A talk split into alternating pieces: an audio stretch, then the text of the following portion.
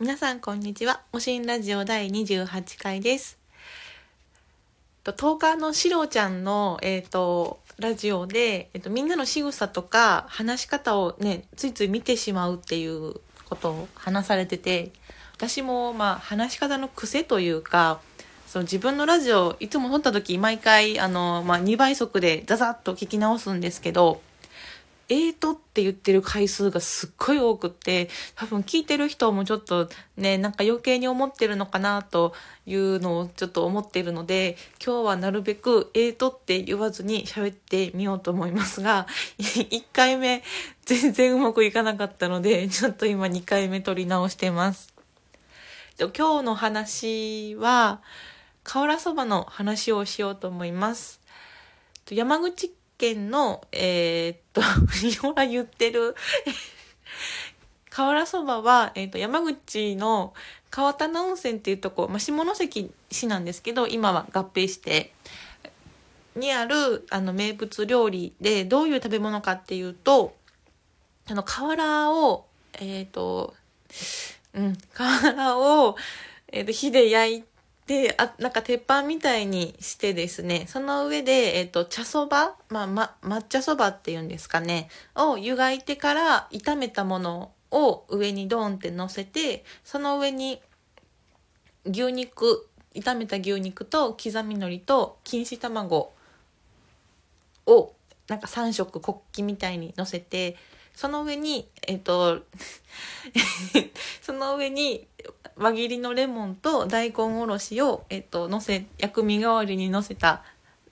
ものが瓦そばで、それを、えっと、つゆにつけて食べるんですね。で、瓦の上で焼くと、その茶そばが結構パリパリになったりして、それが結構美味しかったりするんですけど、父の実家が山口、そのまさに川棚温泉というかある、その豊浦町っていうところだったので、私も小さい頃からおばあちゃん家に帰ると、その近所のお店で瓦そばを食べたり、えっと、おばあちゃんも作ってくれたりしてたので、私も今、母親に作り方を教えてもらって、じ、あの、自分の家で瓦そばをよく食べてます。で、当然、その瓦は用意できないので、普通の大皿にその茶そばをのせたり、まあ、ホットプレートで作ったりするんですけど、で、その瓦そばを、えっと、先週、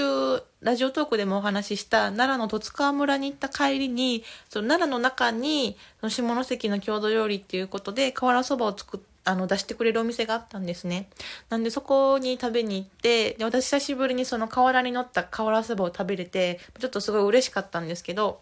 食べ終わって、その帰り道旦那に言われてびっくりしたのが、瓦そばって別にお店で食べなくてもいいよねって言われたんですね。で、どういうことかっていうと、その瓦そばの作り方とか材料を見ると別にその特殊な材料とか買うのがめんどくさいとか高いとかっていうものはないし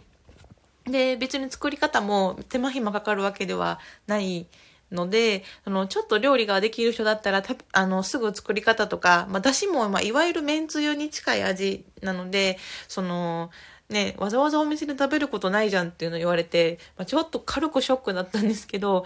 あなるほどな、そういう見方もあるんだなっていうことをちょっと思いました。私は、その、ね、自分の親の実家が山口だから、そこの郷土料理を、まあ、食べれて嬉しいっていうのはあるんですけど、まあ、単純にその料理だけで見たときに、それが絶対に美味しいとは限らないというか、のね、料理の背景があるから、こう、美味しいと思えるものっていうのもあるんだなっていうことをちょっと感じました。あの例えば、その、滋賀の船寿司ですかね。まあ、私食べたことがないんですけど、あれも発酵させてるものなので、やっぱり結構苦手な人が多いって聞くんですね。であれも、その、まあ、滋賀の琵琶湖があって、そこで取れる魚を保存するためにとかっていう背景があるから、まあ、その、食べられてるかもしれないんですけど、まあ、そういうのがなくって単純に料理だけで見たらもう全然美味しくないじゃんみたいなもっと美味しい食べ方あるのにみたいなね思ってしまうかもしれないので何て言うのかなそのまあ料理の売り方、まあ、マーケティングじゃないんですけど、のね、いろいろ背景があって、初めてこう、食べられるというか、あの、あ、美味しいなって思える料理っていうのもあるんだなっていうことを学びました。はい。え 結局何回言ったかな、えっ、とって。はい。というわけで、えっと、今日は、え